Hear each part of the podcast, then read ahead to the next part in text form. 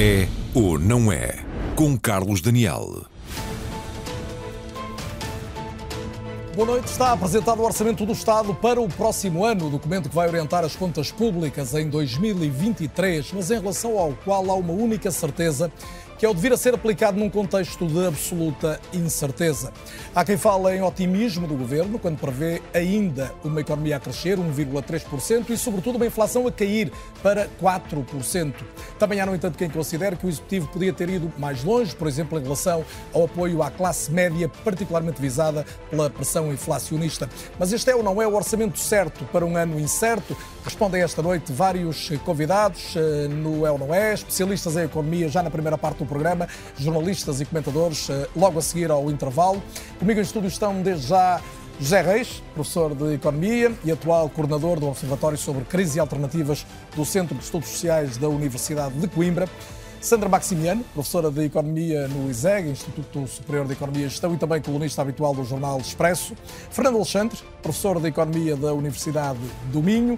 E António Mendonça, além de economista também, antigo Ministro das Obras Públicas e atual bastonário da Ordem dos Economistas. Obviamente agradeço a todos a presença. Vamos então ao debate. E Sandra Maximiano, começo por si. Eh, muitos, de muitos modos já que se qualificou este orçamento do Estado. Se tivesse que o rotular, o que é que, o que, é que dizia? Bem, antes de mais, hum, boa noite a todos.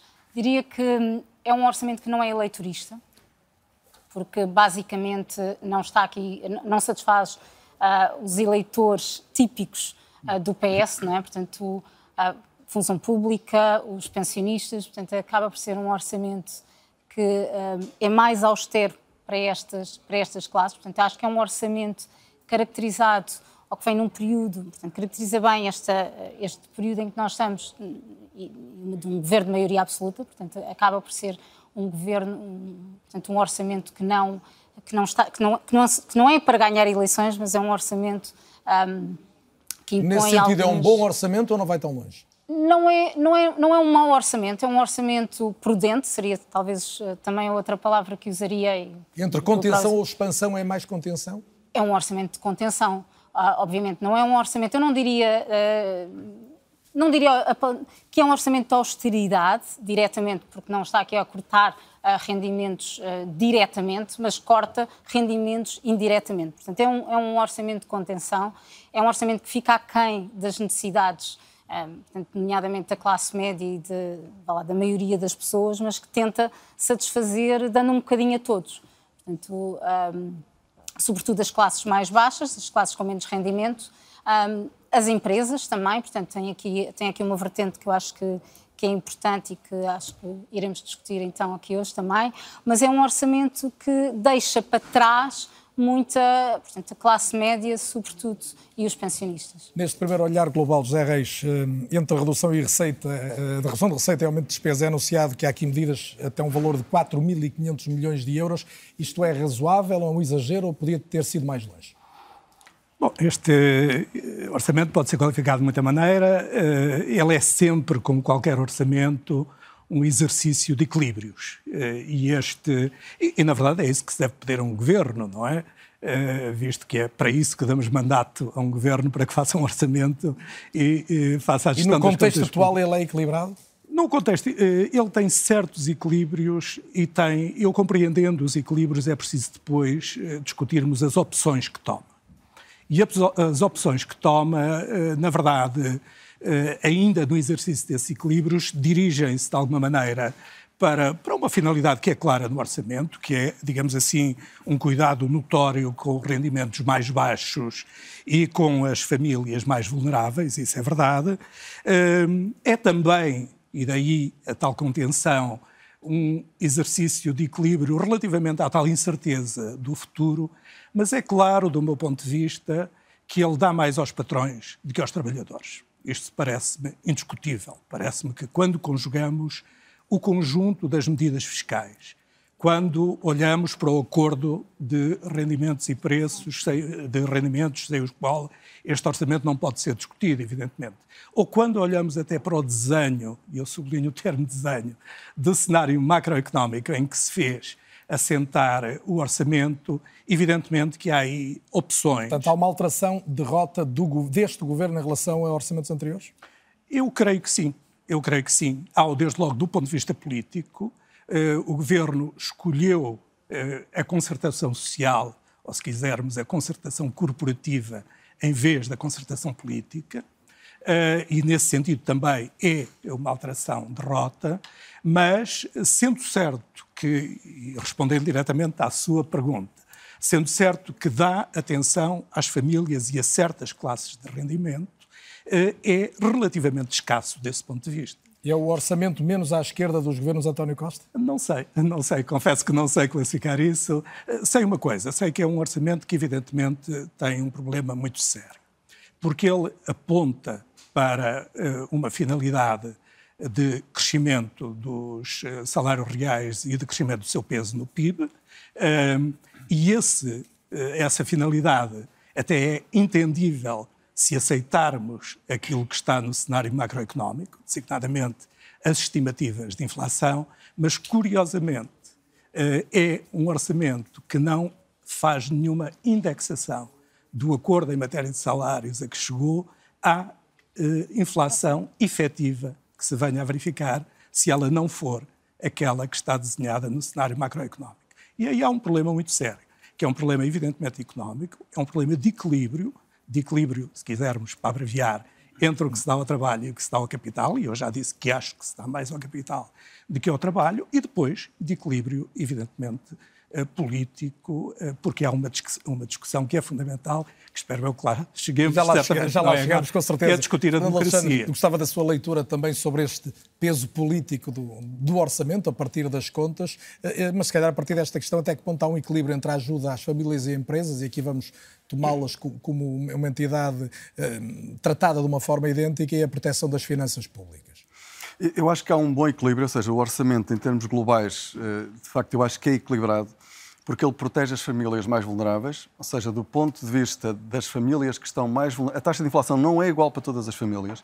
As famílias de rendimentos mais baixos têm uma taxa de inflação mais elevada, uma perda de poder de compra mais elevada e são as que mais são compensadas por essa perda de, compra, de poder de compra e, e, e, e, por isso essa acho que é uma acho que e é uma onde política... é que vê essa proteção em, em que medidas em concreto? Aparece, do IRS? Já, já tivemos em certa medida em, 2000 e, em 2022 eh, com o aumento do salário mínimo que em grande medida cobriu eh, uma parte do poder, do, da perda de poder de compra. Em 2023 vamos ter na mesma um aumento substancial do, do salário mínimo, do salário mínimo que vai permitir também cobrir, cobrir essa, essa, essa, essa, essa perda de poder de compra.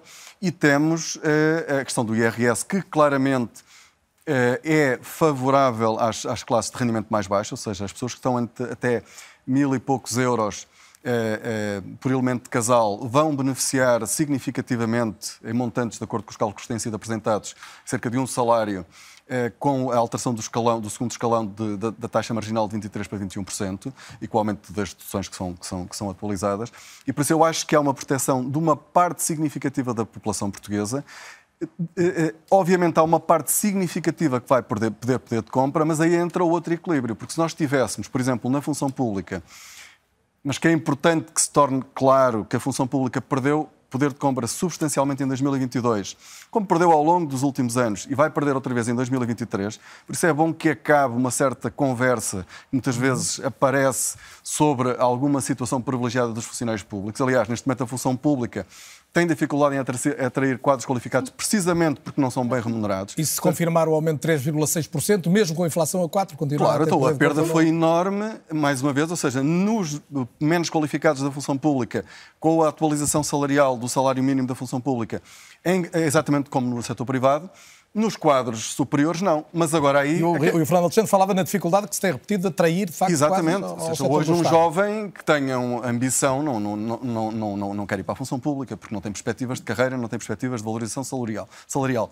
Mas aquilo que eu queria dizer, que, que é que entramos com o equilíbrio da consolidação das contas públicas e da redução da dívida, que é uma marca deste orçamento, como é uma marca do orçamento anterior, e que é, do meu ponto de vista, o elemento mais importante para a proteção dos portugueses como os portugueses bem sabem e podem comparar, por exemplo, com um país como a Itália, que tem uma dívida uh, em valores muito elevados Sim, há décadas dos anos 90, a dificuldade que aquele país tem nas últimas décadas, porque não consegue controlar eh, os custos com a dívida, está sempre dependente destas oscilações da taxa, da taxa de juro, é, uma, é um país sem política orçamental. Portanto, Ou seja, é um país que não tem política orçamental. Não haver assim tanta vida para além do déficit e haver uma intenção há... de reduzir a não, dívida. Não, não, neste com esta caso... dívida, quando o Presidente Jorge Sampaio disse isso, apesar de tudo, foi algo que lhe ficou colado e que foi um erro naquele período, mas apesar de tudo, nessa altura a dívida não, não estava, e pelo menos de forma que fosse visível, porque havia muita dívida escondida já nessa altura. Mas eu estava a fazer uma atualização reconhecendo que aqui não há muita vida para além do déficit, aqui não há uma preocupação com, com o déficit e até com a redução da dívida. Carlos Daniel, considera estes... que isso está certo.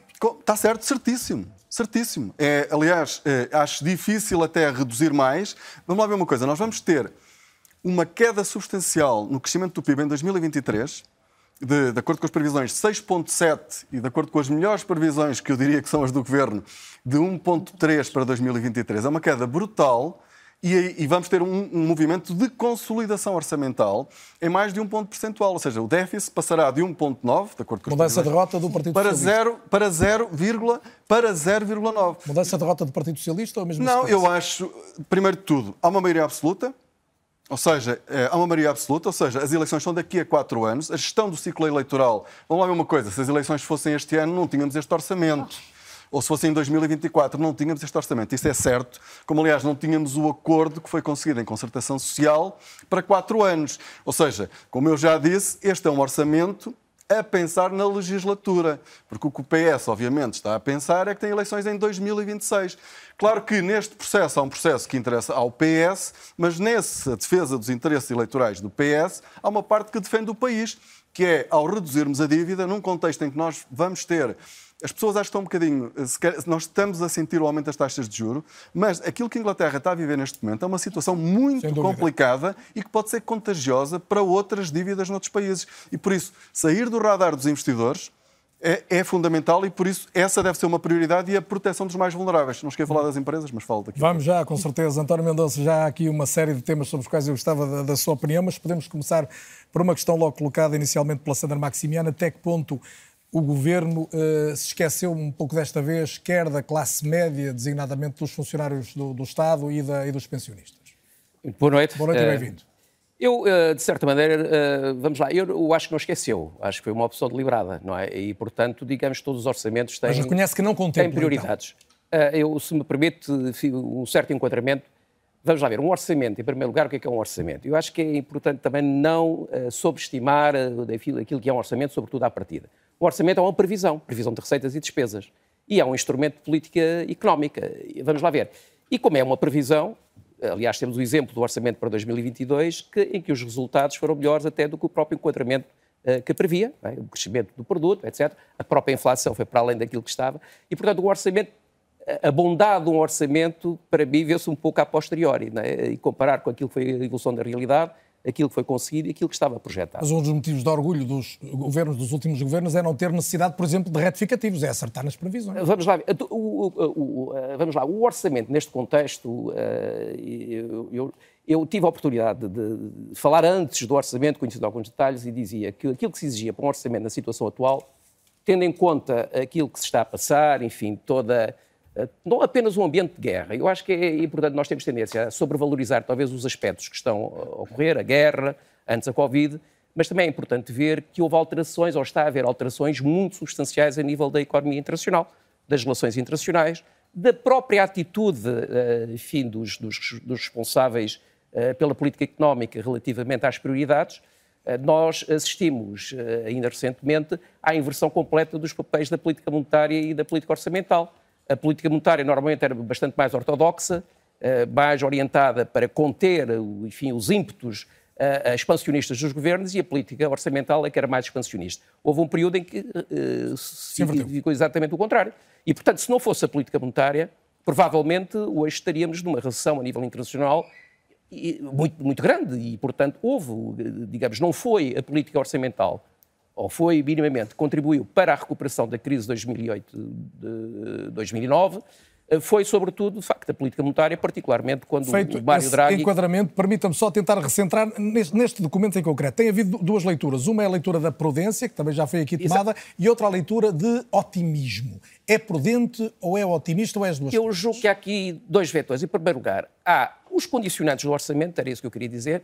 Eh, o Portugal e o governo português têm, de certa maneira, o, o, o conhecimento, não é? E vivemos todos Uh, o facto de, inicialmente, quando foi a resposta à crise de 2008, 2009, terem dito vamos fazer um investimento, uh, isso é fundamental para dar resposta à crise, até na sequência do plano Barroso, e depois, logo a seguir, quando se fez isso tudo, depois houve o, o verso, eh, penalizados pelo facto de fazer isso, e, com o impacto na dívida. E, porque, portanto, fizemos, aqui, naturalmente... porque fizemos mal, não é? Uh, não porque sei se fizemos mal, não sei se fizemos não, não mal, sabe, se fizemos bem. Na altura até podia não saber, porque depois soubemos eu, as consequências. Eu, eu não sou daqueles que acham que, uh, que me autoflagelo, eu não sou daqueles que me autoflagelo por, por causa da dívida, porque nós temos que ver, em primeiro lugar, todos os países contraíram dívida, na sequência da crise de 2008 e 2009, todos avançaram para a dívida e temos que ver também que a zona euro não é propriamente uma zona uh, perfeita do ponto de vista da sua organização.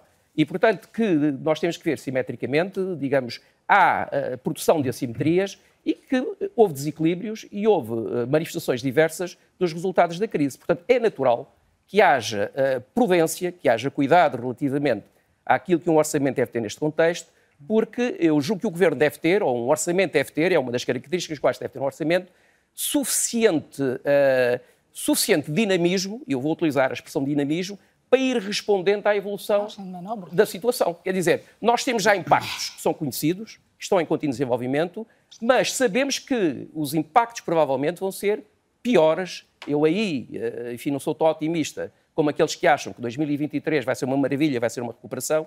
Eu temo que os impactos eh, sejam mais fortes em 2023 e é natural. Ao nível de, governo, particularmente da inflação? Ou... Ao nível de tudo, ao nível da recessão, eu acho que mais do que a inflação é a recessão económica que pode estar quando nós olhamos para aquilo que se passa, ainda hoje. Mas em Portugal agora, agora não pode haver recessão, não pode, entre aspas, não é? Com, com, os números de crescimento, apesar de tudo, em 1,3, difícil Sim, será ao, ao português mas, dizer, médio nós, aceitar. Nós o risco até da inflação, se reduzir, da inflação se reduzir devido à própria recessão económica. Sim. Vamos lá ver. Sim. Nós temos que ver o que é que vai acontecer, não é? Mas ainda hoje vimos as previsões do Fundo Monetário Internacional. Aliás, as instituições internacionais têm vindo, em cada projeção que fazem, a rever em baixa. A, a, a, rever em baixa. E é natural que revejam em baixa. Eu acho que não revêem tão em baixa ainda, ou seja, não olham, porque também não querem tirar confiança, quer dizer, manter a confiança para que as pessoas consigam fazer a sua vida normal. E, portanto, há essa preocupação, não é?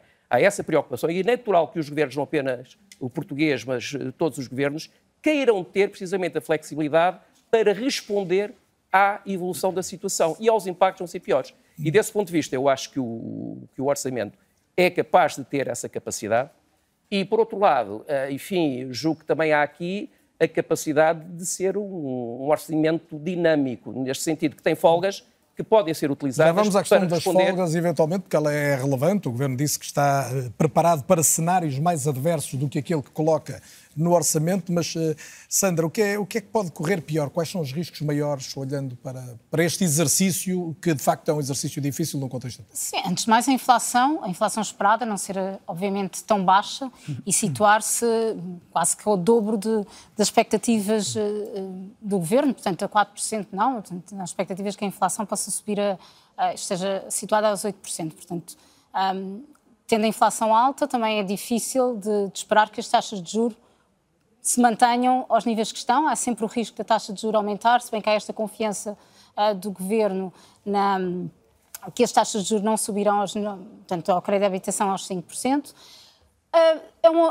e nesse ponto de vista é um, é um, orçamento muito otimista, porque também supõe que, que existe uma redução nas prestações sociais, nos apoios sociais, portanto, tem vindo o acalmar da pandemia, portanto, isso está previsto neste orçamento, portanto, uma redução um, com as despesas na, nos apoios e prestações sociais, isso depois pode não se verificar porque necessitarmos de, de, de mais apoios diretos às famílias. Eu acho que aqui a questão do crescimento, portanto, o crescimento de 1,3% é otimista uh, e está muito baseado na, na, na, na condição de que o consumo interno se vai manter de certa forma. Mas o Governo anuncia uma dependência grande em relação a essa, a essa ambição do investimento, de um claro aumento do investimento. E, sim, vai. E temos o plano de recuperação e resiliência, portanto, existe essa. essa... A verdade é que as projeções de investimento e a execução dele não têm acontecido e, e depois há um outro ponto, não é? Que a inflação não, não é só a questão da execução, uh, da execução desse investimento, mas o retorno, ou seja, o que é possível fazer com o mesmo montante de dinheiro quando temos uma inflação alta é menos do que seria do que foi planeado. Portanto, uh, lá, uh, o que nós podemos esperar desse investimento com uma inflação alta é, é menor. Portanto, isso aí também é um risco, é, é, um risco que tem que ser que tem que ser considerado. A própria taxa de desemprego, não é, que é esperada a 5.6% e que se mantenha, que também vai estar muito dependente do que vai acontecer para o consumo interno. Portanto, a, a recessão e uma recessão na, portanto, na Europa e nós somos um país extremamente dependente do turismo. Portanto, vamos ter, obviamente, ah, um efeito negativo dessa própria recessão, mesmo que não tenhamos uma recessão diretamente. Portanto, ah, existe aqui um risco ah, muito grande e acho que existe esse otimismo mas, sobretudo pegando nisto, Fernando Alexandre, há aqui uma, uma circunstância que eu colocava há pouco na última questão ao, ao Dr. Mendonça, que é o Governo agora está comprometido com uma ideia de crescimento económico. É evidente que um crescimento muito menor que o deste ano, mas quando se fala em recessão na Alemanha, o maior motor da economia europeia, e Portugal arrisca a dizer nós vamos crescer, o Governo fica uh, preso, literalmente agarrado a esta previsão. Fica, quer dizer, eh, eh, eu não acho que ela, que ela, que ela seja. Eh, o Conselho de Finanças Públicas faz uma previsão idêntica. Faz, faz, faz, idêntica, quer dizer, o, o FMI põe. É, é, positivo, ou seja, não é umas décimas aqui, não é, não é isso que é o que causará um grande, um grande desequilíbrio. É arriscado, mas eu não acho que, que no quadro macroeconómico haja, haja um grande problema com a taxa de crescimento e até com a taxa de inflação.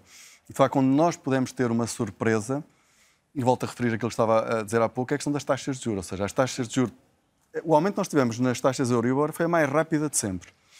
E não há sinais de abrandamento, ou seja, é, é, nós vamos, ter, vamos continuar a ter o BCE a aumentar as taxas de juros necessariamente, pelo menos eh, durante mais, mais algum tempo, e de facto, é, é, aquilo que o António Mendonça há pouco estava a dizer da dívida, a política orçamental durante a crise financeira foi é, fundamental. Foi, foi, a grande ação na crise financeira internacional foi a política orçamental, não foi a política monetária. A política monetária foi após a crise financeira internacional. Aliás, que gerou um enorme aumento da dívida que ainda hoje, ou seja, os países nunca conseguiram trazer a dívida para baixo depois da crise financeira internacional. Ou seja, se pegarmos nos dados, há um salto enorme a seguir à crise financeira internacional, nos países mais do que noutros. Em Portugal eh, é daqueles em que mais cresceu, é daqueles em que mais cresceu e por isso fomos dos que mais sofremos com isso e que mais espaço de política orçamental perdemos.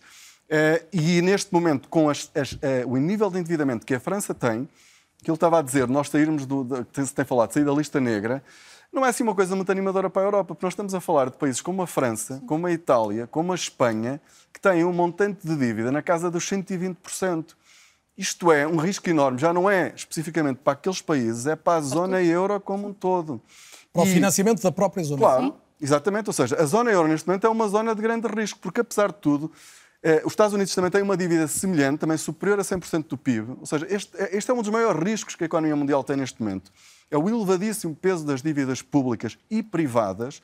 Não é só. Eh, só para ter uma ideia, quer dizer, no, na Coreia do Sul, a dívida das famílias é superior a 100% do PIB neste momento.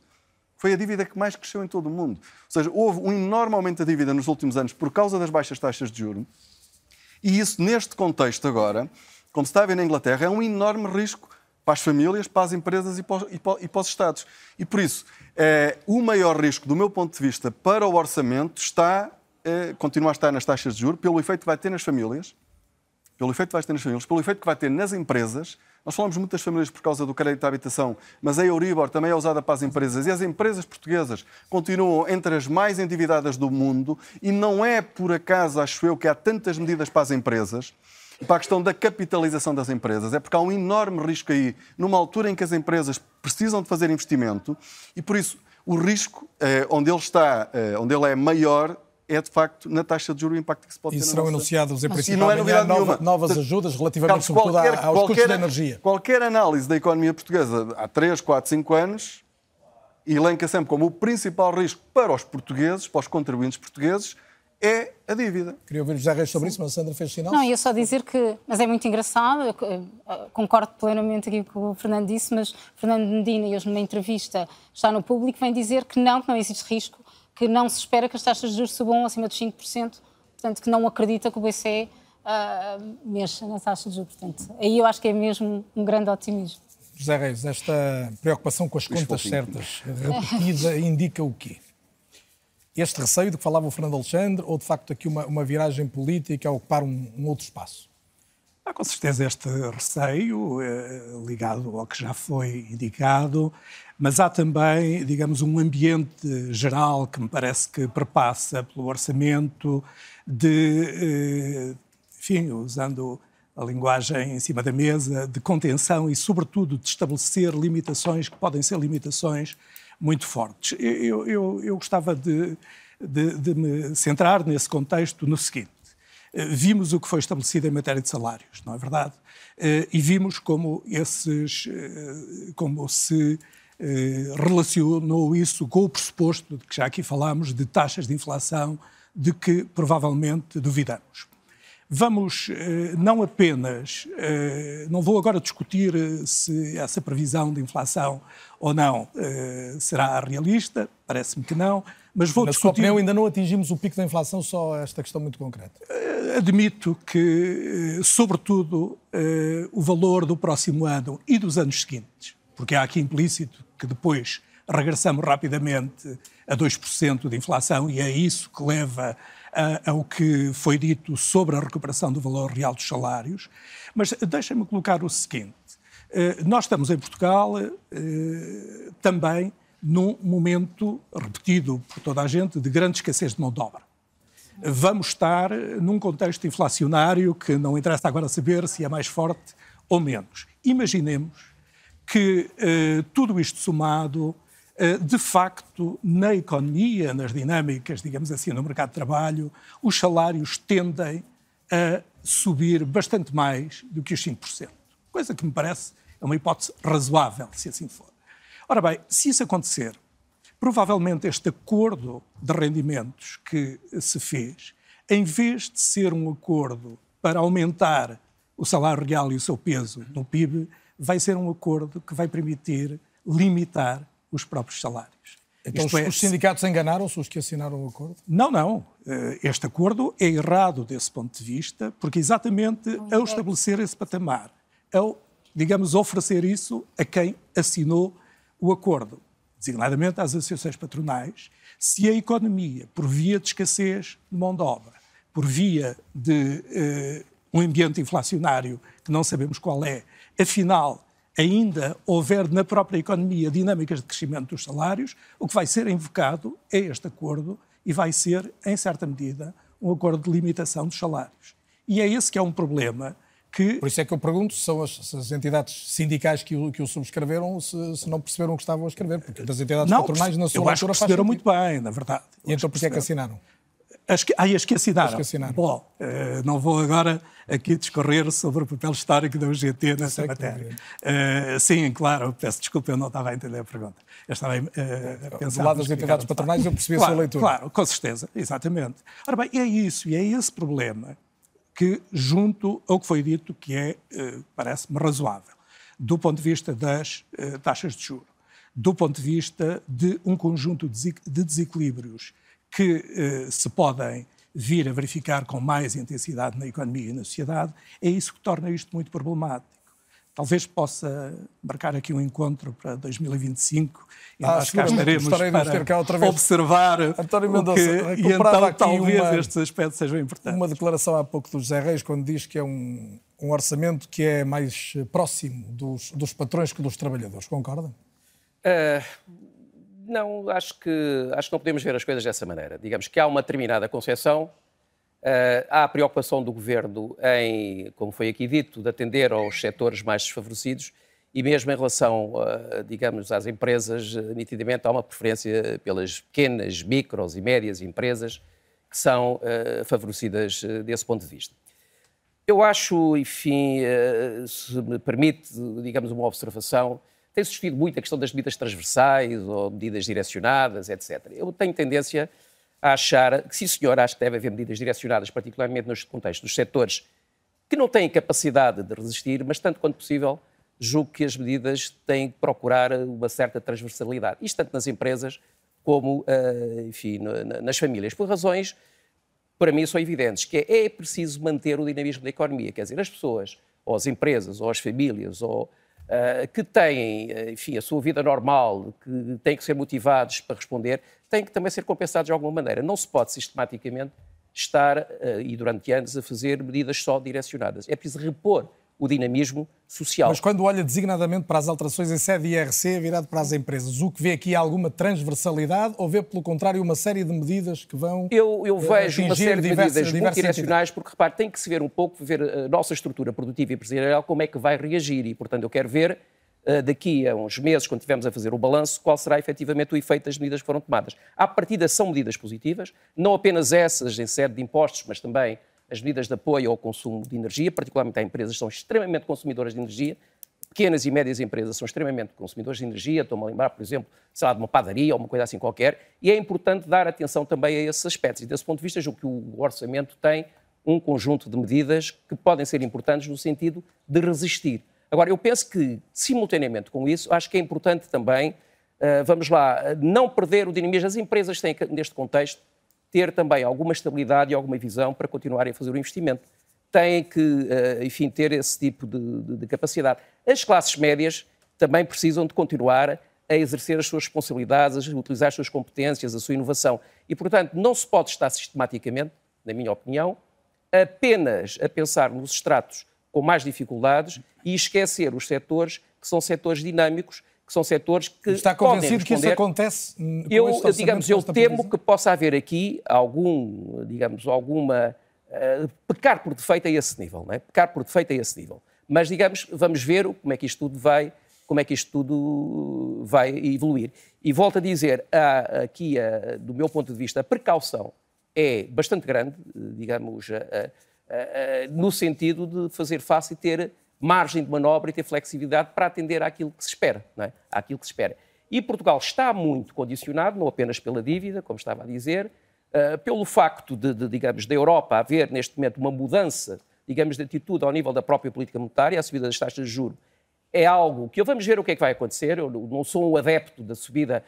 Uh, temos, olhamos, por exemplo, para os Estados Unidos, mas a economia americana, a forma como respondeu à crise anteriormente e a forma como neste momento está a evoluir, é bastante diferente daquilo que está a acontecer na Europa. Né? Digamos, a economia americana arrancou antes, né, em termos da recuperação económica, do que a Europa. Da mesma maneira que foi capaz de responder à crise de 2008, 2009, também de uma forma muito mais rápida. Eu não posso esquecer que os americanos baixaram imediatamente as taxas de juros, logo em dois, e a Europa estava a subir as taxas de juros em 2008, contribuindo para o próprio desenvolvimento da recessão. Da mesma maneira, quando estávamos a sair da crise de 2009, a Europa subiu as taxas de juros, contribuindo para a queda em 2010. Voltemos à questão das empresas, eu queria ouvir E voltando aqui àquela discussão da política orçamental e da política monetária, atenção, porque se não fosse, de facto, a política monetária e encostar as taxas de juros rapidamente a níveis muito baixos, sim, provavelmente sim, sim, a Europa tinha tido uma crise e uma recessão brutal, não é? Tinha tido, porque a política orçamental continuou muito marcada pela contração. Veja o que aconteceu aqui falar das empresas Quer dizer, um foi isso mais, é... e, e, com este pretexto que é uma declaração hoje do Ministro da Economia, que obviamente no,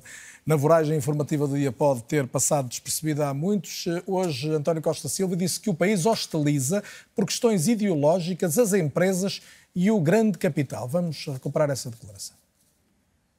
As nossas empresas são os motores do desenvolvimento económico do país e o Ministério da Economia, como muitas vezes tenho referido, é uma espécie de casa das máquinas do país. E as máquinas são as empresas.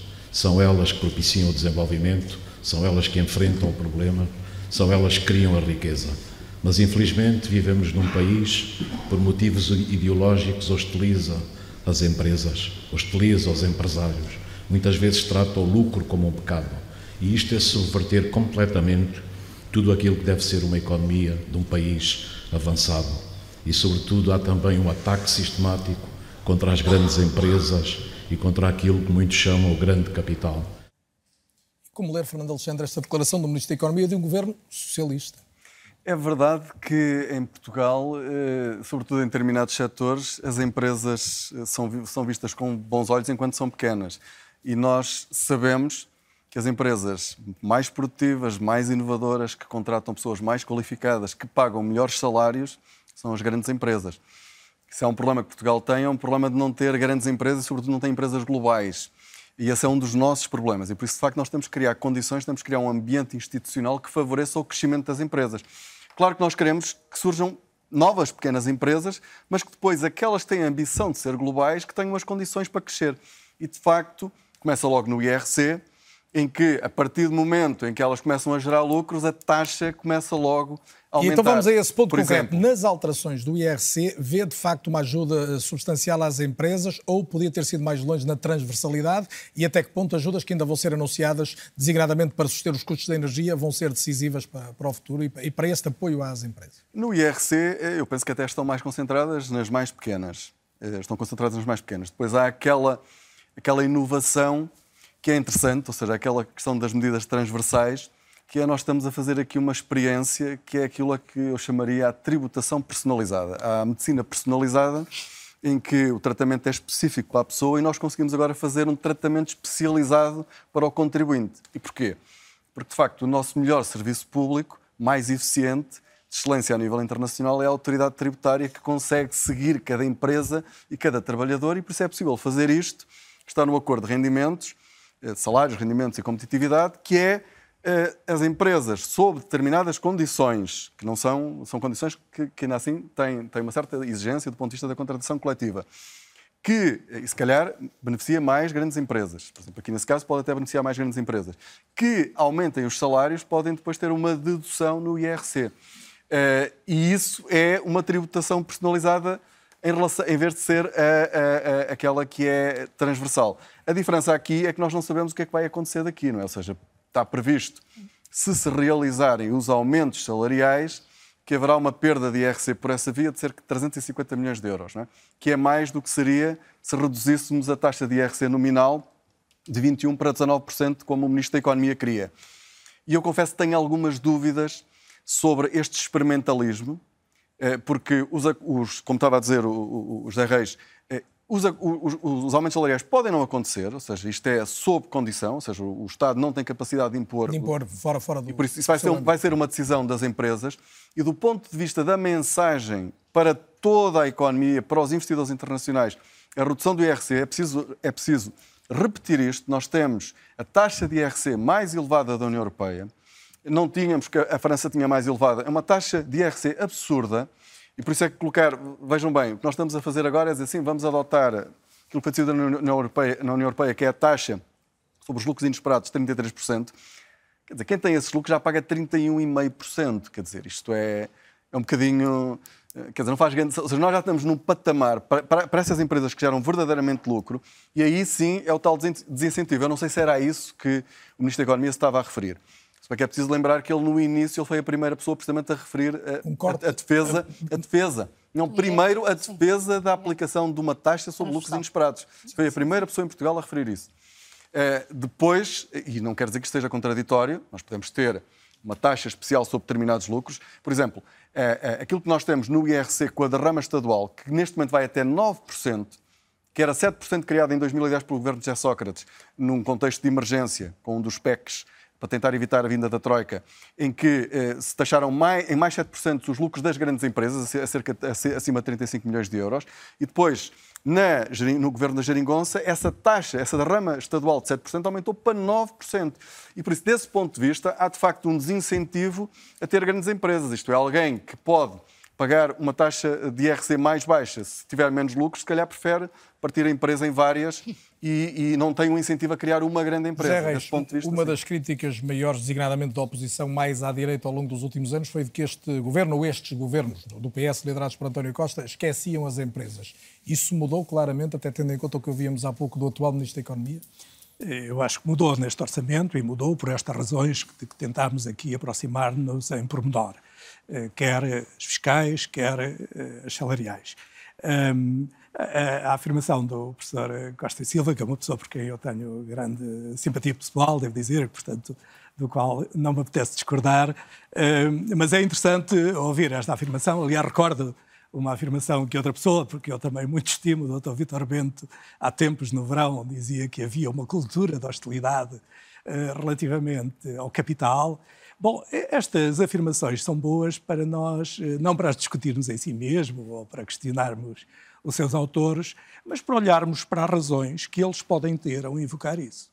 E as razões, evidentemente, são razões muito profundas, e eu aí eh, dispo a minha condição de economista para olhar, eh, como todos nós somos capazes, para olhar para a sociedade, para a sociedade nas suas uh, estruturas e condições mais profundas. E é evidente que uma sociedade como a nossa, e é isso que nesta altura de tomar estas deliberações também veio ao de cima, uma sociedade como a nossa tem desequilíbrios muito fortes, não só na ação como na inação.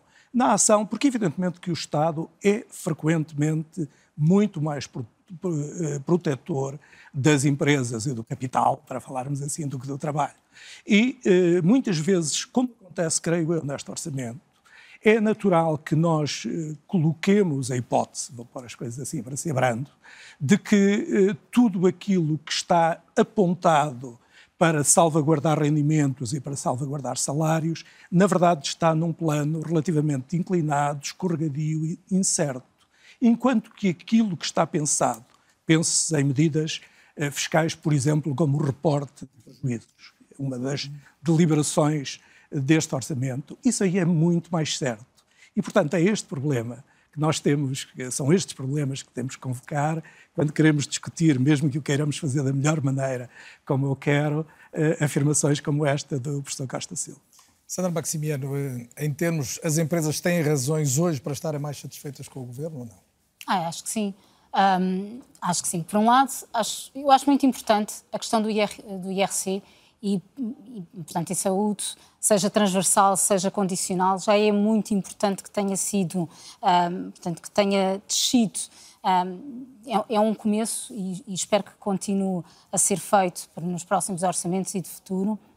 Agora, um, agora há aqui dois pontos, um ponto que eu acho que é muito importante, que é, eu acho que esta descida do IRC deveria ser mais ligada à questão e assumir que o que nós queremos é aumentar a competitividade da economia portuguesa.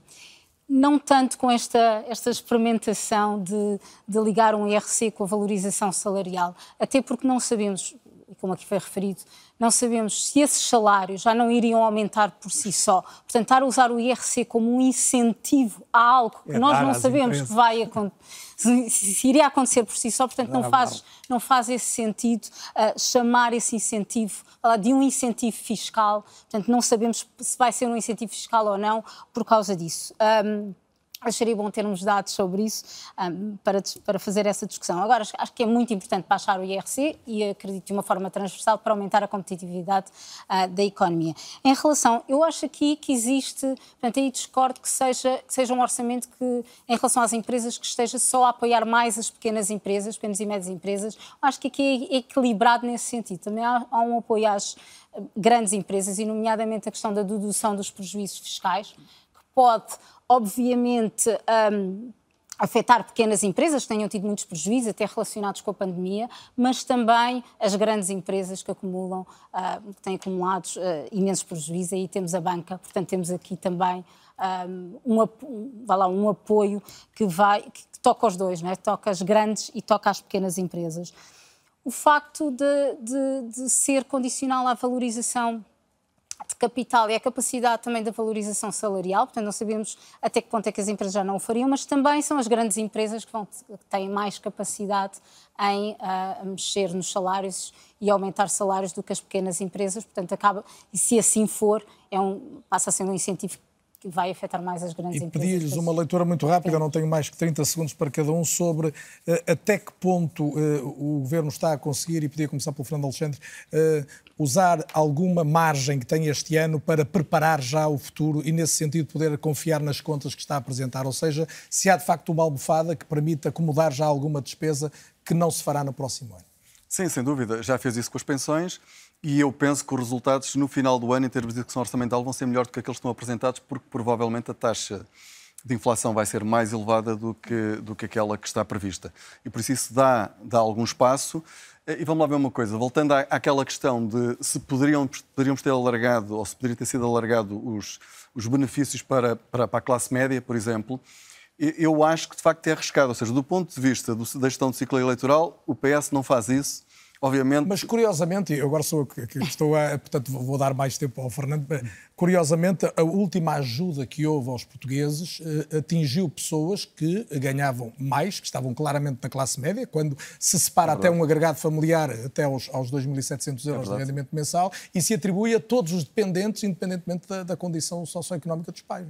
É? é? verdade, mas eu acho que isso, se calhar, foi uma forma de tentar, ou seja, o valor foi elevado, e eu, eu pessoalmente considerei errada essa, essa medida, tenho dito isso muitas vezes. A verdade é que as famílias de rendimentos mais elevados têm muito mais margem para lidar com, com, com, com tudo o que está a acontecer. Os preços desde logo. Dizer, as, as, pessoas, muitas das pessoas que estão aqui têm carros elétricos, quer dizer, não têm o mesmo impacto que têm as pessoas que só têm um carro a gasóleo ou a gasolina com 15 ou 20 anos, que consomem imenso.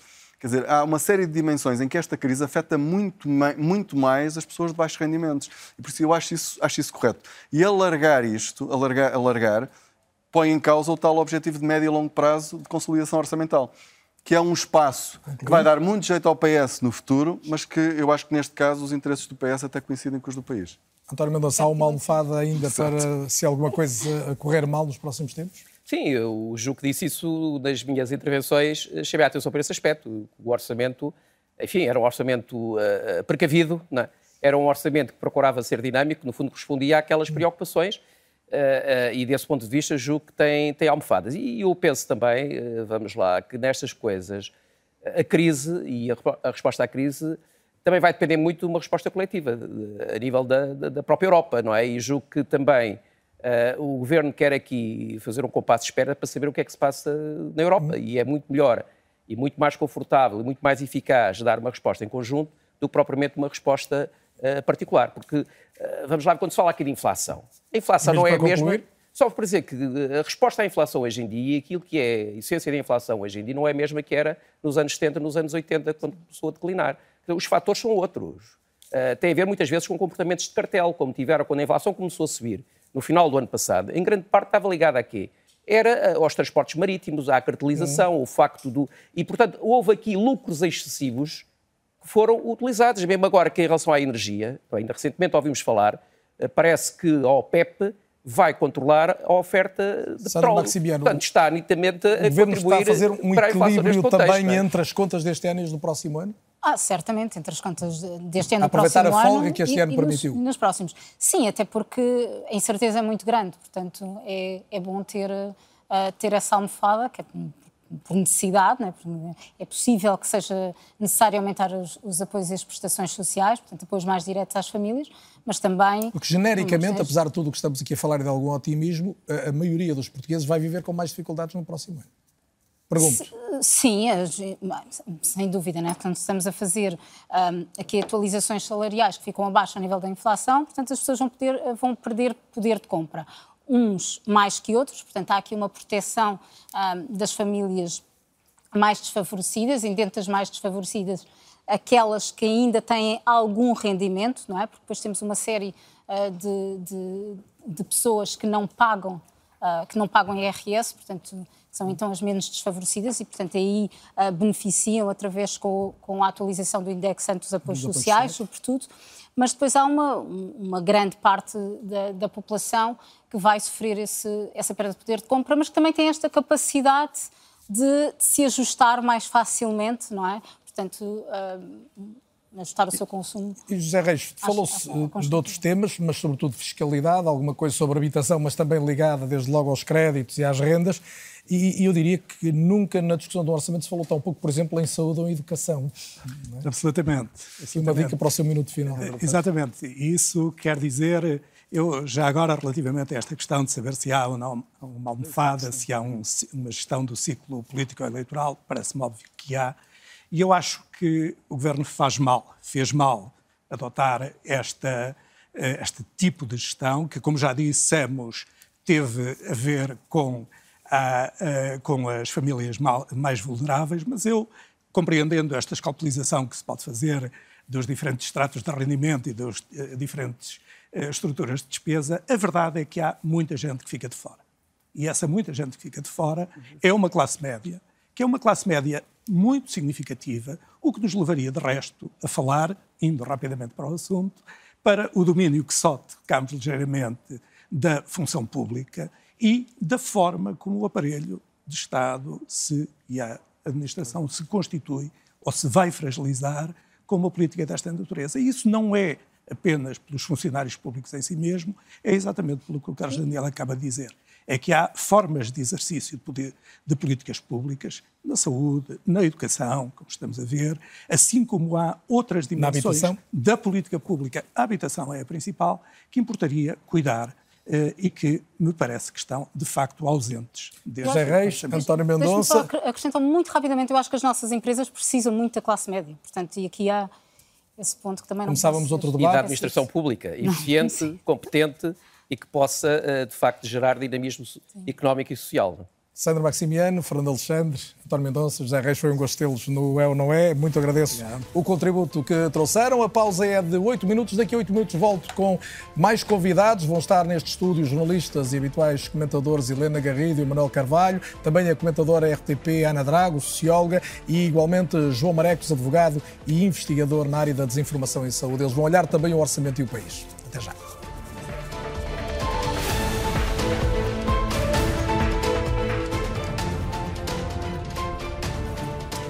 É ou não é? Segunda parte, e debatemos hoje se o orçamento ontem apresentado é ou não é o documento certo para um tempo que todos sabemos muito incerto. Nesta segunda parte recebo mais eh, quatro convidados. A jornalista e comentadora da RTP, Helena Garrido, igualmente jornalista e diretor do Jornal Público, Manuel Carvalho. O João Marecos, que não é jornalista, mas tem uma ligação ao jornalismo, é cofundador desde logo do projeto Mensagem de Lisboa, mas é essencialmente advogado na área tecnológica e também investigador em desinformação e saúde, o que se liga muito às questões da comunicação também. E Ana Drago, socióloga e comentadora RTP, também bem-vindos todos. Vamos olhar então para este orçamento e eu, Helena, pegava aqui numa frase que li tua, o Governo tentou eh, reduzir o déficit apesar do trambolhão no crescimento. Isto é uma quadratura que o Governo conseguiu fazer ou não? Sim, é uma. Eh, não, é, tentou fazer uma quadratura e está a tentar fazer essa quadratura. Vamos ver se tem, se a consegue concretizar em 2023.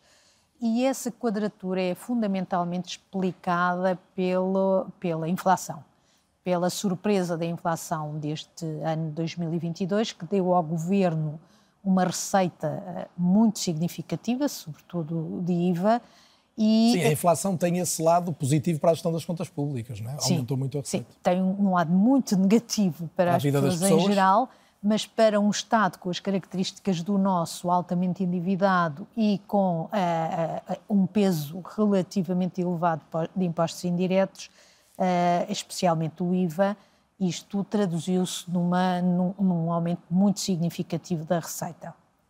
Daí que o governo uh, e o ministro das Finanças, Fernando Medina, aproveitaram esta receita extraordinária para concentrar boa parte das despesas que puderam antecipar uh, para este ano de 2022, o que explica este aparente absurdo de nós uh, irmos entrar num ano de forte abrandamento de mergulho da economia. Mergulho continuará a crescer de acordo com o governo mas, por exemplo, com uma descida muito acentuada da taxa de crescimento do consumo privado e, ao mesmo tempo, conseguir-se reduzir o déficit, que vai ao contrário daquilo que seria de esperar se há menos crescimento, há menos receita, há mais despesa e o déficit devia agravar-se. Então, de onde é que vem esse dinheiro? Esse dinheiro vem da antecipação de um conjunto de despesas que o Governo fez, o exemplo mais mas mais é o das pensões, os mil milhões pensões, de euros das pensões? São mil milhões de euros que uh, nem sequer vão ao orçamento da Segurança Social, vão ao orçamento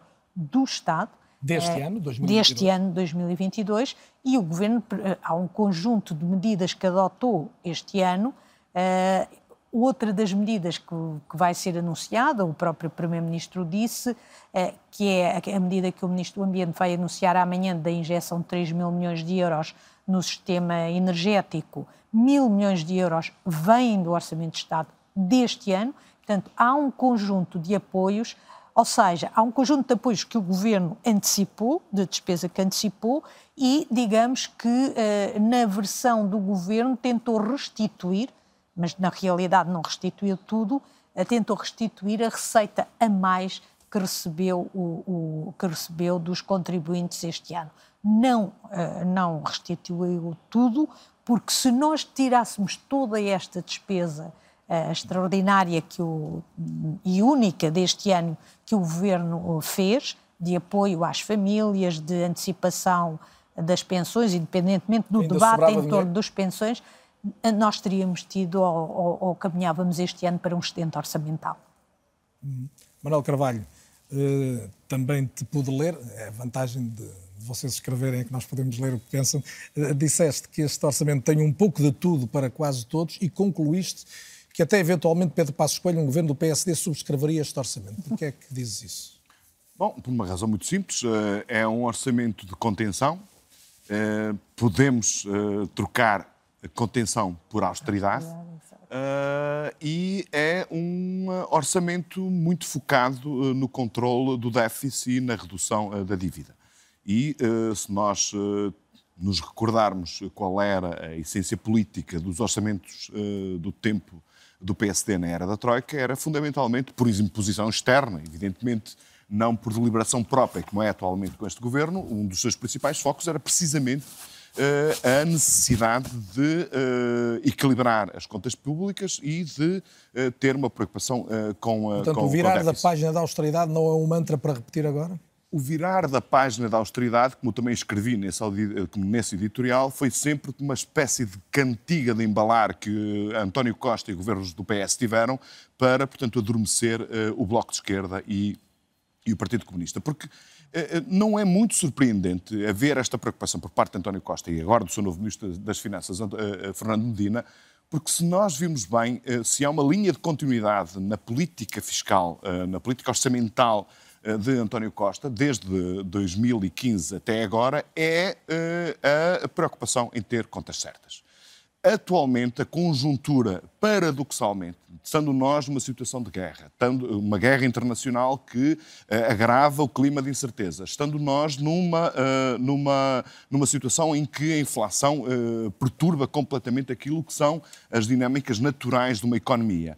Mas, apesar de tudo, portanto, ele consegue, de facto, como a Helena explicou e bem, apanhar a bonança do, de, de 2022 eh, de uh, contar com a, com a dispensabilidade. Não vai ter que gastar uh, nas medidas de controlo à, à, à, Covid, como gastou em 2022. Isto dá-lhe uma folga orçamental uh, bastante significativa para para além de dar esse pouco Mas a toda a gente, conseguir, portanto, focar-se naquilo que é a sua grande preocupação, que é reduzir o déficit e reduzir uh, a dívida. Mas além das contas públicas, outra marca dos primeiros anos da governação, e muito repetida também pelo governo como, como trunfo, era a devolução dos rendimentos, designadamente mais acelerada para funcionários do Estado e para pensionistas. São ou não esses os esquecidos agora? Eh, esquecidos ou desvalorizados? São, é, é, é, volta a ser a classe média, média, desculpa a redundância, e a classe média alta os grandes penalizados desta, desta estratégia orçamental. O que, eh, enfim, nós sabemos que eh, era impossível, ou era pelo menos muito difícil, poder responder, acudir a todos os problemas num contexto que convém não esquecer nós estamos numa perturbação internacional que não vivíamos há muitas décadas. E, portanto, querer que houvesse um orçamento com os pressupostos de normalidade num contexto completamente anormal, isso, isso sim era fazer a quadratura do círculo. E, portanto, há aqui opções políticas. E as opções políticas essenciais do governo é proteger os que são mais, que têm menos rendimentos, que esses sim, de alguma forma, portanto, vão ter instrumentos, seja da natureza fiscal, seja de apoio a rendimentos ou aumento de salários, eh, para poderem, portanto, atravessar, atravessar a tempestade. Eh, há uma, uma, um claro empenho, isso também, do meu ponto de vista, é uma grande novidade, em proteger o tecido produtivo, proteger, proteger as empresas e, enfim, uma vez mais, quem fica mais desprotegido nesta situação são, por um lado, os pensionistas e, por outro lado, portanto, os funcionários públicos e as classes de rendimento mais, mais, eh, mais elevado, para uh, chegar àquilo que é o grande objetivo. Que é? Uh, que é o controle das contas públicas de uh, evitar Há uma coisa que a gente tem que ver. Este ano, em 2023, estão projetados que o Estado vai gastar mais 1.200 milhões de euros em, em, em juros. Em juros. Mesmo contendo uh, Mesmo contendo. Portanto, haver a preocupação de fazer com que haja uma redução da dívida pública de 115% para 110% é algo que eu acho que é muito fácil de entender e, do meu ponto de vista como cidadão, é altamente recomendável que nós reduzamos, façamos um enorme esforço para reduzir a dívida porque se até aqui eh, nós podíamos viver com uma dívida razoavelmente elevada, porque as taxas de juros estavam historicamente em níveis muito baixos, a partir do momento em que há uma inversão da tendência, nós temos que nos proteger, porque qualquer dia corremos risco de estar a trabalhar para pagar, para pagar os juros. Vou querer a opinião da Ana Drago sobre isso, obviamente, mas, mas Ana, eh, a primeira questão é esta: até que ponto o acordo de rendimentos foi, foi a primeira grande vitória deste governo em relação aos próximos tempos? o acordo alcançado com patrões e com uma parte do movimento sindical? Acho que, na verdade, o acordo de rendimentos é uh, uma espinha dorsal de uma orientação política do, do, governo do Partido Socialista. E, na verdade, quando nós olhamos para o orçamento, parte significativa das escolhas que são feitas no quadro orçamental decorrem daquilo que foi o processo negocial ao nível da concertação social. Quer dizer, a, a, ideia de que era necessário, depois de uma década de estagnação salarial, um, voltar a olhar a política de rendimentos foi provavelmente a promessa eleitoral mais importante apresentada por António Costa durante o debate das legislativas. Um, ou seja, havia um conjunto, uh, 1052 medidas e propostas do Partido Socialista, mas na verdade aquilo que era o elemento forte era esta ideia de que, apesar de, a partir de 2014, haver crescimento económico no país, haver redução de desemprego, não tinha havido uma repercussão desse mesmo crescimento ao nível dos salários. E, portanto, ao nível da justiça social, a repartição do peso dos salários entre, entre trabalho e capital, havia uma, um elemento de justiça social e, portanto, aquilo que era uma escolha política do Partido Socialista uh, de o fazer. Mas havia um outro debate que se tinha que fazer, que era sobre o que é que significava para o desenvolvimento da economia portuguesa ter uma década continuada de salários estagnados e baixos. E mais, estar a criar criar emprego em setores que vivem de salários baixos e de baixa produtividade e de estarmos a exportar para fora, se calhar, alguns dos nossos melhores quadros e a desqualificar o Estado, como temos vindo a discutir. E, portanto, era uma política de justiça social, de, de repartição de ganhos da riqueza que todos queríamos, mas era também uma estratégia de desenvolvimento económico. Quando nós olhamos para o que é o resultado do acordo de rendimentos, nós temos uma primeira estranheza, que é o governo está a celebrar um acordo que conseguiu e nós percebemos que em 2023, com aquilo que são os, os patamares seguidos para os aumentos salariais no setor privado, mas também aquilo que foi apresentado para o setor público, em 2023 as pessoas vão ter menos salário real do que tinham em 2021. E qual é a sua leitura? Porquê é que isso aconteceu, essa alteração de rota? porque eu acho que o Partido Socialista achou que era possível fazer esta negociação salarial num determinado contexto e agora, no contexto que estamos a viver, com a subida das taxas de juro, voltou a focar na redução da dívida e achou que esse era um dos elementos fundamentais e também tentou criar aqui uma espécie de horizonte para o futuro em que algumas matérias ainda possa vir a tomar outras medidas.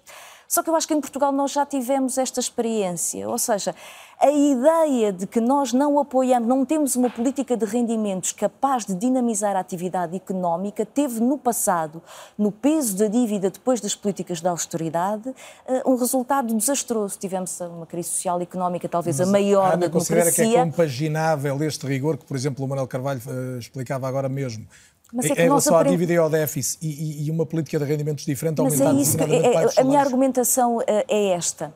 Num momento em que nós estamos a discutir nos fóruns internacionais a possibilidade de uma recessão a nível global, impulsionada pelo que tem sido a subida das taxas de juros, em particular da Reserva Federal Americana, e que todos vão seguindo, em que nós olhamos para o perfil da economia portuguesa e, portanto, pensamos que nós não exportamos tantos bens essenciais e, portanto, quando olhamos, por exemplo, para o comportamento do turismo, pensamos que provavelmente é uma das primeiras despesas que pode vir a ser cortada, portanto, não há a mesma procura externa nós temos que olhar para a política de rendimentos em Portugal e pensar: é possível apoiar as famílias para que, num processo difícil, que será sempre difícil, conseguir ainda manter com o consumo interno alguma atividade económica. Não é isso que a Ana vê neste orçamento. Que permita não ter um desemprego massivo e manter algum tipo de atividade económica eu acho que esta era a lição que nós devíamos ter aprendido do que foi desastroso com a aplicação das políticas de austeridade no contexto da Troika.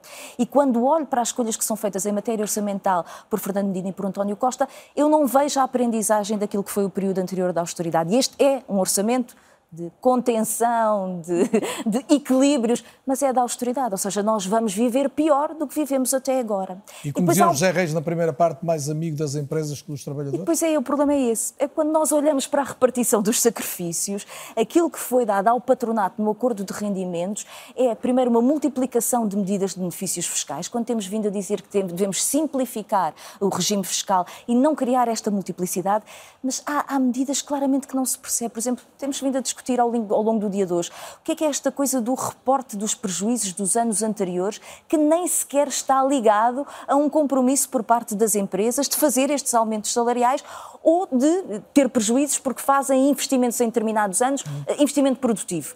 É uma coisa que não, verdadeiramente não se percebe e, portanto, aparentemente, para conseguir o acordo na 25ª hora antes do orçamento, António Costa deu tudo. E eu acho que isso prejudica uma leitura e a própria credibilidade política do governo num processo que vai ser difícil em 2023. João Marcos, tem também um olhar amplo sobre, sobre este orçamento, mas não esquecendo, isto já foi acentuado pela Ana, pelo, pelo Manel, penso que pela Helena também, o contexto que vivemos, nós estamos aqui de repente na nossa pequena bolha portuguesa, mas o mundo está além da inflação e da, e da, guerra a discutir o que é que vai acontecer na energia, na água, até na, na, na internet, que pode um dia destes deixar de, de, surgir com a mesma facilidade.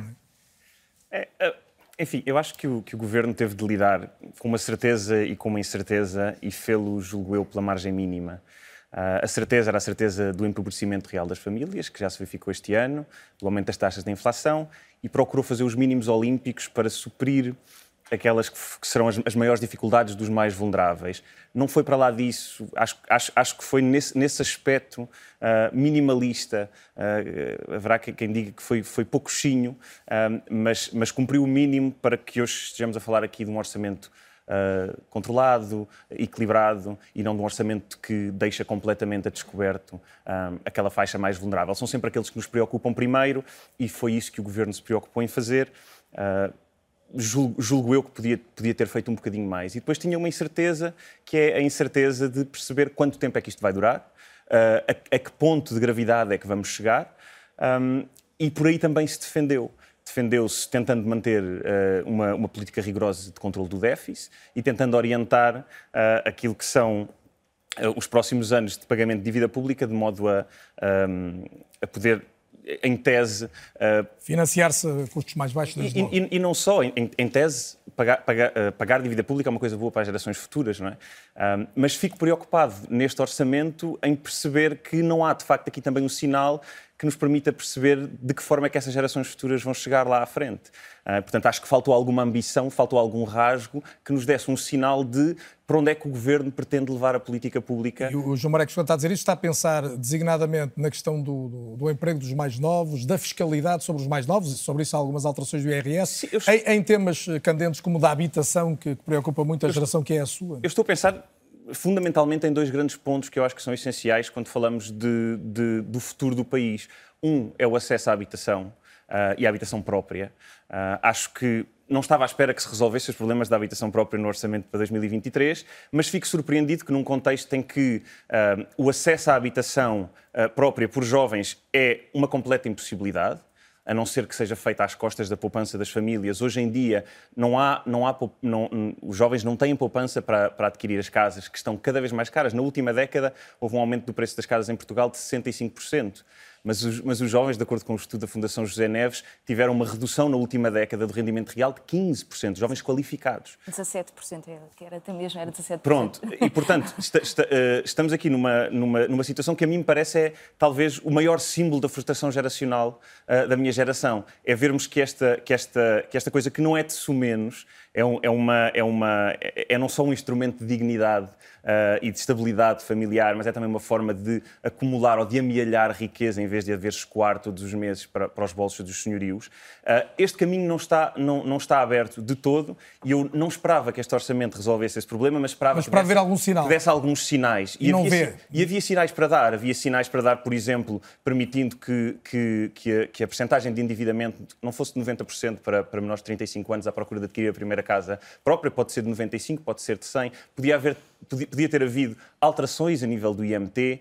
Uh, quando estamos a falar da aquisição de uma casa, por exemplo, em Lisboa, o preço médio das casas é 240 mil euros. Isto implica que para, para comprar casa é preciso ter uma poupança de 24 mil euros para o, para o, para o pagamento inicial, mais de 10 mil euros para os impostos. Esta, esta é uma via que está fechada.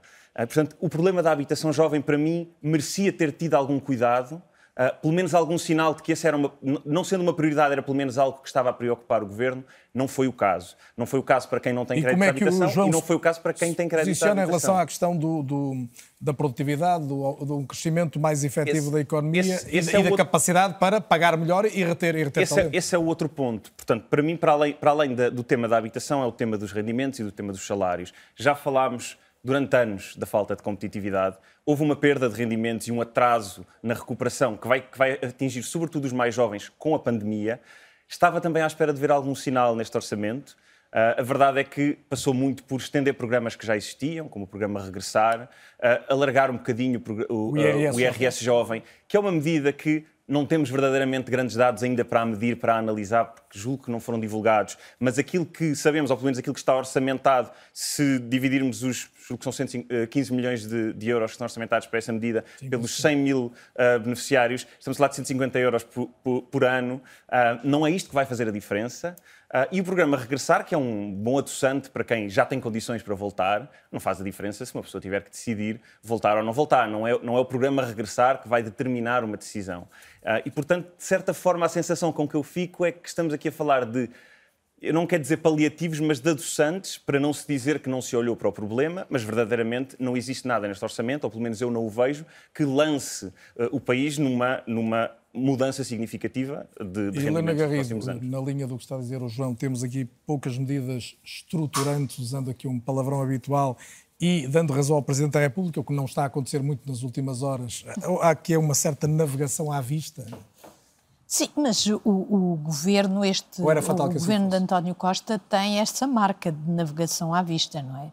Que era eh, na primeira fase em que a, distribuição, a distribuição de rendimentos acabou por se traduzir em cativações que, eh, que sacrificaram o investimento público. E uma parte do que nós estamos a pagar é que vinha, nós estamos a falar de problemas de contas públicas desde o ano 2000, da famosa frase de Durão Barroso do Portugal está, está tanga? Nós andamos nisto desde o ano 2000 e eh, temos sacrificado sucessivamente o investimento e quando nós falamos em investimento, depois entrou a Troika, não fizemos investimento, ou, ou, pelo menos na altura até fizemos mais do que, este, do que este governo fez, mas houve atrasos num conjunto de investimentos e, e são estes atrasos neste, nos investimentos. Estás a tocar num ponto sensível, porque ontem Fernando Medina disse vamos ter um investimento agora é que é. Agora, no país. Agora é que é, sim. Tenho aqui os números para não me enganar. Eh, estamos a falar de acima de 8 mil milhões, sendo que perto de 4 mil milhões são resultantes Sim. do PRR. Fernando Se isto Medina... for executado, eh, muda esse cenário que estavas a tratar. Muda. Fernando Medina diz que agora vai acontecer. O grande argumento do, do Ministro das Finanças é que uh, há uma fase de maturidade do, dos investimentos, de elaboração dos projetos, tudo isso leva muito tempo e a partir de determinada altura explode. Vamos admitir que sim. O problema já nem está nesses investimentos do PRR, que são extraordinariamente importantes, porque aí sim estão intervenções estruturais ao nível do ambiente, ao nível da transição digital, da modernização da administração pública e esperemos que eles se façam, porque a administração pública é extraordinária, foi a área que se degradou mais neste processo, porque quando nós falamos em investimentos, muitas vezes quando se criticava a falta de investimento sobretudo na era da geringonça, a reação era muito agressiva e negativa, eh, com o argumento que não podíamos estar a defender mais betão. Ninguém está a defender betão neste momento. O que aconteceu e que depois assistimos, por exemplo, nos serviços de saúde, foi a não substituição de equipamento e à, degradação do equipamento. Aliás, eh, o, o, há uma degradação do capital físico e essa degradação do capital físico português, sobretudo e especialmente na administração pública, obviamente que se tem de traduzir em eh, bloqueios no aumento da produtividade. E, e os bloqueios do aumento da produtividade eh, tem como fator crítico o que vai ser a evolução designadamente da inflação ou não relacionas uma coisa com a outra? Não, a, a inflação, a inflação neste momento vai nos permitir eh, ganhar margem ao nível do estado de endividamento em que nós estamos. Era o melhor que nos podia Exatamente. ter acontecido. A inflação é amigo do devedor. Exatamente. É um grande amigo do devedor. Nós vamos Era... querer mais inflação. É, nós há anos que andávamos a dizer que precisávamos era de um bocadinho de inflação. Enquanto vivêssemos naquele nível de estabilidade de preços definido definido pelo Banco Central Europeu, isto era muito negativo para nós. Aliás, vale a pena olhar para os números do orçamento, a inflação é um dos contribuintes, é o segundo maior contribuinte para a redução do rácio da dívida pública, não é? Nós tivemos um crescimento nominal de, de, da ordem dos 10%, e isso reduz-nos o rácio da dívida pública. Portanto, sem grande esforço, vamos ter aqui, sem, há sempre um esforço, obviamente, porque temos de acelerar, mas a inflação, o, o, o contributo que dá, que nos dá, é reduzir, em termos relativos, o peso da nossa dívida. E desse ponto de vista, se quiseres, pode ser por aí, nós podemos ter alguma margem para uh, investir um pouco. Eu confesso que eu não consigo perceber porque é que o investimento público não arranca. Não, não consigo perceber. Eu, na primeira fase, percebia, já que o governo queria muito reduzir o déficit Uh, e teve e de devolver cativar. rendimentos e portanto havia Sim, uma parte do dinheiro porque fez a escolha fez a escolha de devolver rendimentos mais depressa porque o PSD Propunha também queria devolver rendimentos mas era mais lenta. O governo uh, da, da geringonça chamemos assim uh, escolheu devolver os rendimentos mais rápido mas isso teve um custo não há almoços grátis. Teve o custo de cortes no investimento as famosas cativações. cativações de Mário Centeno. Não percebo porque é que agora, com mais margem, continuamos a fazer exatamente a mesma coisa. Ou, se quiseres, só se percebe porque a prioridade das prioridades, como aliás disse o Manuel Carvalho, a prioridade das prioridades é a redução da dívida pública. E eu não posso discordar disso. E aí estás de acordo. Exatamente. Manuel, peço um olhar também mais político, apesar de tudo, este é um instrumento de política. Hum, até que ponto esta a recolocação do, do, PS com contas públicas mais ao centro, com um reforço, se quisermos, da preocupação com déficit, com redução da dívida, esvazia o que podem ser as alternativas. O que é que um, uma oposição, designadamente do PSD, pode fazer perante um documento como este, num momento como este? Do PSD e também da Iniciativa Liberal. Certo. Uh, há aqui claramente uma intrusão dentro daquilo que uh, há uns anos atrás seriam esferas reservadas destes dois partidos, em concreto do PSD. Iniciativa Liberal, estás a pensar, estás a pensar sobretudo no IRC? Não, exatamente, no, no apoio à iniciativa empresarial, ou seja, no, em considerar que não há nenhuma economia moderna e desenvolvida se não tiver uma fortíssima, um fortíssimo contributo dos agentes privados, da economia, da economia privada, dos empresários. Um, eu, mas deixa-me só dar aqui uma nota relativamente a uma questão que foi aqui dita. A inflação é amiga do devedor, sem dúvida absolutamente nenhuma. O problema é que a inflação provoca o aumento das taxas de juros. E, portanto, se por um lado se a inflação faz com que o peso da dívida no, uh, em relação ao PIB diminua, por outro lado, os encargos dessa dívida, mesmo sendo muito menores, são muitíssimo superiores para, para as contas do Estado. E, enfim... Há pelo menos mais 500 milhões neste, nesta previsão do, orçamento deste ano em relação 1.200 a... 1.200 milhões. milhões. É vai aumentar 1.200 milhões os juros só da dívida. Exatamente. A dívida reduz-se, mas mesmo assim o Estado português vai ter que pagar mais 1.200 milhões de euros só por, por, por, por manter, por pagar as taxas, uh, as taxas de juros. Sobre a tua pergunta em concreto, uh, se virmos bem, uh, há aqui uma espécie quase de, de, de, de, comp de comprovação daquilo que nós assistimos nos últimos anos. António Costa sempre foi um político muito conservador naquilo que diz respeito ao cumprimento do Pacto de Estabilidade e Crescimento da União Europeia. Uma das grandes preocupações que António Costa teve desde que chegou ao poder foi em ter, em relação aos compromissos europeus, um grau de fidelidade e de obediência que de alguma forma, portanto, hum, o tornaram numa espécie de uma pessoa altamente respeitada portanto, no, Conselho, no Conselho Europeu. Hum, nós podemos uh, uh, olhar para essa questão, para essa atitude que ele tem por esse lado, ou seja, de estar em paz com a União Europeia, eh, mas também podemos vê-lo como uma convicção política eh, de alguém que percebe que no mundo atual eh, a questão de respeitar este tipo de compromissos e a questão de uh, acreditar que a credibilidade externa é absolutamente crucial para o sucesso uh, do país, uh, são questões absolutamente essenciais. E para tu teres credibilidade lá fora. Portanto, para ti, não há, não se sobrepõe a isso uma estratégia político-partidária de ocupação de, um espaço de, oposição ao centro? Não, não. O, P, o, Partido Socialista é um partido de António Costa é muito mais centrista do que era, por exemplo, eh, o Partido eh, Socialista de eh, José Sócrates.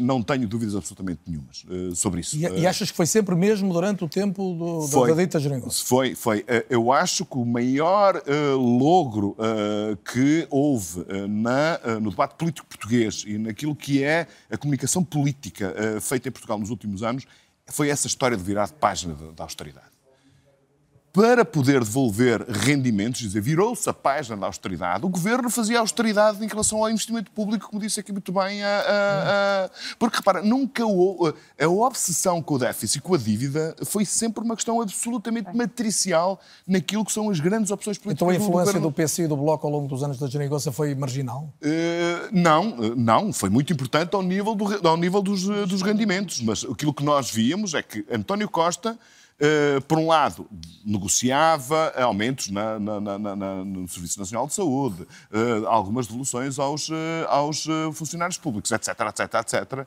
Mas, ao mesmo tempo, continuava a não mover um milímetro que fosse em relação às suas orientações relativamente ao dívida e ao déficit. Que não, não é uma, uma, coisa que o Bloco e o PCP gostem particularmente, não é? As mostram, as mostram prestações sociais estão abaixo dos valores, quer dizer, excetuando a, a pandemia, as estatísticas mostram, basta analisar as contas públicas, agora já há dados e as estatísticas mostram que Exatamente. houve cortes. E... É, há mas há uma subida, um por exemplo, muito significativa do salário mínimo, que é bastante relevante. Sim, claro, mas as prestações... E subida do peso dos salários no PIB. Ou não, seja, eh, sim, dois, as prestações 2017, não, sim, sim, 2016, falar, 2017, 2018, é nas há uma, com, há uma subida do peso dos salários, ou seja, mostra que há uma tentativa de repor uma, aquilo que isso, é a repartição da tem, riqueza. Tem muito a ver, pode ter a ver com a conjuntura. Eu, eu estou a falar das contas não. públicas. Quando olhamos para as estatísticas das contas facto, públicas, a do déficit nós verificamos que, foi sempre a grande que as prestações é? sociais, Helena, para eu passar a Ana. as prestações sociais até ficaram abaixo. Ana. Portanto, é, é, é extraordinária a capacidade, eu considero mesmo que é um caso de estudo, é extraordinária a capacidade que se teve de transmitir uma, uma mensagem, mensagem que não correspondia à realidade. É extraordinário. Eu tenho alguma dificuldade com esta tese. Ah, não é tese. A redução daquilo que era não é tese. eu tenho as estatísticas, eu mando. Sim, sim, mas a redução do peso da despesa social do Estado, com aquilo que são prestações sociais e tipos de apoio, tem muito a ver com a redução do desemprego. desemprego sim, e, portanto, é e com a redução da pobreza. Ou seja, aliás, foi essa a argumentação da geringonça. Se nós devolvermos algum tipo de rendimentos, nós conseguimos uh, mobilizar e dinamizar a atividade económica, portanto, aquilo que é o custo para o Estado da despesa social de apoio de pessoas que estão em situações mais vulneráveis, como desemprego, ou que estão em situação de pobreza, reduz. Ana, eu e, portanto, é, é um, estatísticas. Eu, eu, tenho a certeza que as estatísticas são certas, eu não estou a discutir os números das estatísticas, eu estou a dizer é como é que elas são construídas. Agora, na questão do investimento, eu estou completamente de acordo, ou seja, a obsessão do déficit de Mário Centeno, de tentar reduzir o déficit muito para lá daquilo que eram as exigências europeias, é uma tentativa de credibilizar o governo do Partido Socialista perante as instituições europeias, que teve um custo para a economia nacional. E, portanto, nós estamos sempre a pensar que. É por isso que cada vez que o governo. Agora, Fernando Medina pode dizer, é verdade que tem o PRR, e diz agora é que vai ser o investimento Exatamente. público, todos nós pensamos, já nos disseram isso durante os últimos cinco anos. Ana a cada tem... orçamento de Estado nos disseram agora vai haver investimento público. Tem e, de facto, ele tem reduzido. benefício. Portugal ser hoje atualmente um país muito mais respeitado, muito mais procurado pelo investimento estrangeiro, pelo turismo, etc., etc., também tem a ver com o Não, nós temos uma, uma discordância externa. sobre isso. Nós temos uma discordância sobre isso porque eu acho que a política de um governo, quando atrai o investimento eh, estrangeiro, que, que teve um crescimento significativo, assim como o setor das exportações, o problema é o perfil da nossa economia. Ou seja, ah, nós sim, passamos não, a atrair dinheiro. Quer dizer, Uma das coisas mais extraordinárias da economia portuguesa é o dinamismo do setor imobiliário, ou seja, não é propriamente a capacidade de produzir algo que nós vendemos para o exterior, não. O setor que entre 2008 e 2019 teve um crescimento de 32% naquilo que é a recomposição do, do, do, do valor bruto do, criado pelo setor, é, é o setor imobiliário, é, é, o setor estrela destes 10 anos de, e o que é recomposição que, Ana, da economia. Como é que leu a declaração hoje do Ministro da Economia de que o país hostiliza as empresas e o grande capital? Eu acho que o Ministro não tem estatísticas.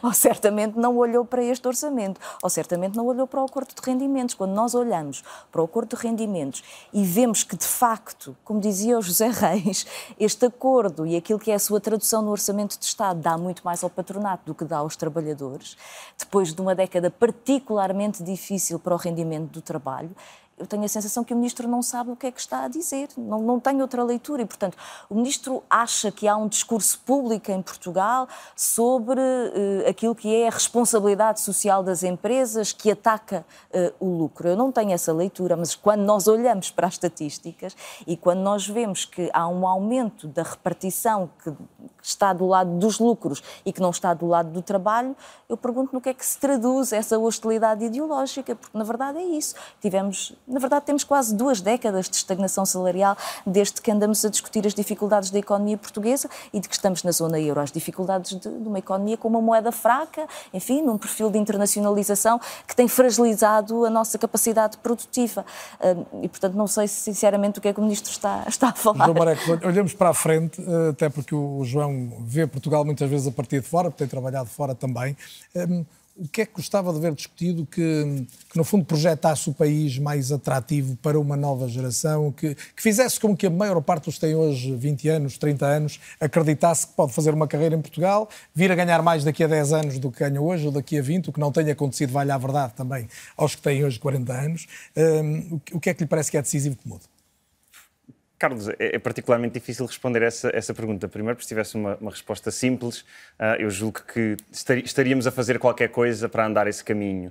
Podemos bater nas mesmas teclas de sempre, temos uh, salários uh, muito baixos, atraímos empresas, ou, ou, melhor, estamos a falhar na atração de, de empresas globais que, que, paguem melhores salários, estamos a vender-nos muito por esta ideia idílica de sermos um país à beira-mar plantado, onde a qualidade de vida é ótima, para quem não tem salários portugueses. Uh, e, portanto, a verdade é que, e enfim, uh, disseram, dizem-me sempre quando eu, quando, eu, quando eu venho falar destes temas para eu, para eu dar alguma esperança, mas eu tenho vindo a perder esse, esse, esse, essa, essa, nota de esperança. Eu já saí de Portugal em 2017 um, e a verdade é que concebo voltar porque uh, não concebo ganhar um salário português. E é por isso que concebo voltar, porque volto na qualidade de pessoa que vem viver num país à beira-mar plantado, onde o custo de vida aqui é muito inferior ao custo de vida em Londres, que é onde eu vivo. Mas deixa-me dar pedir só ao, ao Manuel Carvalho que, que, que, responda a isto. Manuel, porque nós, nós, jornalistas, e tu particularmente, tratas de matéria económica, como a Helena, mas tens ainda por cima a responsabilidade de dirigir um jornal, eh, estamos recorrentemente nos últimos anos a noticiar casos de startups de sucesso, de empresas portuguesas que crescem e que exportam mais, de setores de vanguarda, de inovação, que estão hoje a surgir em muito maior número do que há uns anos. Alguma esperança ou não há? Eu acho que há alguma esperança. Hoje o país é muito melhor, tem muito mais empresas, eu, eu tem muito chegar, mais. Temos uma geração muito mais qualificada. Agora, uh, isto tem a ver com a pergunta que tu fizeste à, à, à Ana Drago. E uh, eu, para essa pergunta, muito sinceramente, tenho uma resposta muito diferente. Está claro que se olharmos para o orçamento de 2023 a resposta, aquilo que, aquela, aquele discurso que o, que o, que o, eh, que o ministro uh, teve, não faz sentido absolutamente nenhum, porque de facto este orçamento é, ao mais contrário de todos os outros que nós assistimos até agora, muito mais uh, preocupado em apoiar as empresas que todos os outros. Mas se olharmos em perspectiva para aquilo que foi o discurso económico sobre as empresas, sobre a economia real dos últimos do governos, aquilo que foi a preocupação dos últimos orçamentos em criar riqueza, uh, em transformar o tecido económico do país, em fazer com que, usando aquela expressão do Fernando Alexandre, que esteve aqui no painel anterior, Portugal deixe de ser um país que fabrica para ser um país que cria, onde, porque é isso que faz a diferença nas economias modernas, e nós andamos há 20 anos na armadilha do rendimento médio que não conseguimos encontrar, portanto, essa solução para a frente. E não houve nenhuma solução de modernização que seja capaz de atrair os jovens, de pagar os salários que o João estava aqui a dizer, de criar expectativa, de criar dinamismo económico, de criar riqueza para todos se nós não conseguimos ultrapassar este nó e este nó uh, só, é, só é feito, uh, não é feito com o Estado, é feito pelas empresas, que foi isso que isso garante o sucesso de todos os países da União Europeia que nós gostamos, no qual nós gostamos de, de, de emular e onde nós gostamos de uh, comparar, pelo menos do ponto de vista dos salários. A verdade é que, mesmo, mesmo se olharmos para o caso das startups, não deixa de ser interessante verificar que dos unicórnios portugueses, só um é que está em, em Portugal, salvo erro, que é a Fidzai. Uh, e mesmo, mesmo o fundador da Fidzai já disse uh, ao ministro, julgo, julgo que, que, no governo anterior, na legislatura, na legislatura, anterior, que se quisessem ele explicava porque é que só ele é que está lá e os outros se vão todos embora. A verdade é que Portugal é um país sexy para vir montar uma startup, para trazer malta estrangeira, eventualmente pagando salários estrangeiros, mas depois há um, há um degrau a partir do qual uh, essas empresas têm que ir para fora, têm que ir para fora para obter investimento, têm que ir para fora para, para, para se conseguirem projetar internacionalmente. Por razões fiscais, por causa das stock options. Sobretudo por, por razões, uh, sobretudo por razões fiscais, mas também uh, de acesso a capital. A verdade é que em Portugal não temos muitos fundos uh, de capital de risco que, que, que, apoiem o crescimento destas startups. Portanto, há um limite a partir do qual elas não podem ficar cá. E eu nem sequer estou a dizer que, que, que solucionávamos os problemas do país se nos tornássemos um, um local mais auspicioso uh, para as startups, mas começava por ajudar se nos tornássemos um, um, um país que, é mais auspicioso para grandes empresas. A ideia que eu tenho é que nós somos bons para começar uma empresa, mas que há ali um, um momento a partir do qual é preciso sair. E há uma, há uma, há uma equivalência quase, uh, quase direta com aquele que é o percurso de, de um jovem. É um país ótimo para crescer, para estudar, temos ótimas universidades, uh, os custos, os custos de, de, de, estudar em Portugal, apesar de tudo, uh, não são os mais, os mais, os mais, mais pesados, caros. os mais caros no contexto europeu, mas quando saltamos para o mercado de trabalho, estamos numa situação em que ou nos sujeitamos não só aos salários baixos, mas também à precariedade e aos recibos verdes, ou vamos para fora, onde se calhar a precariedade é semelhante, mas estamos a ganhar muito mais.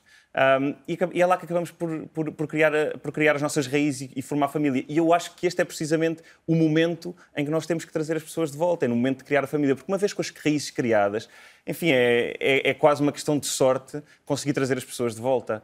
Uh, e eu acho que aí, nesse, nesse aspecto, o orçamento não deixa qualquer espaço para nós interpretarmos qual é que é o plano do governo para trazer essas pessoas, a não ser Uh, uns, uh, uns, uns, laçarotes e um bom embrulho.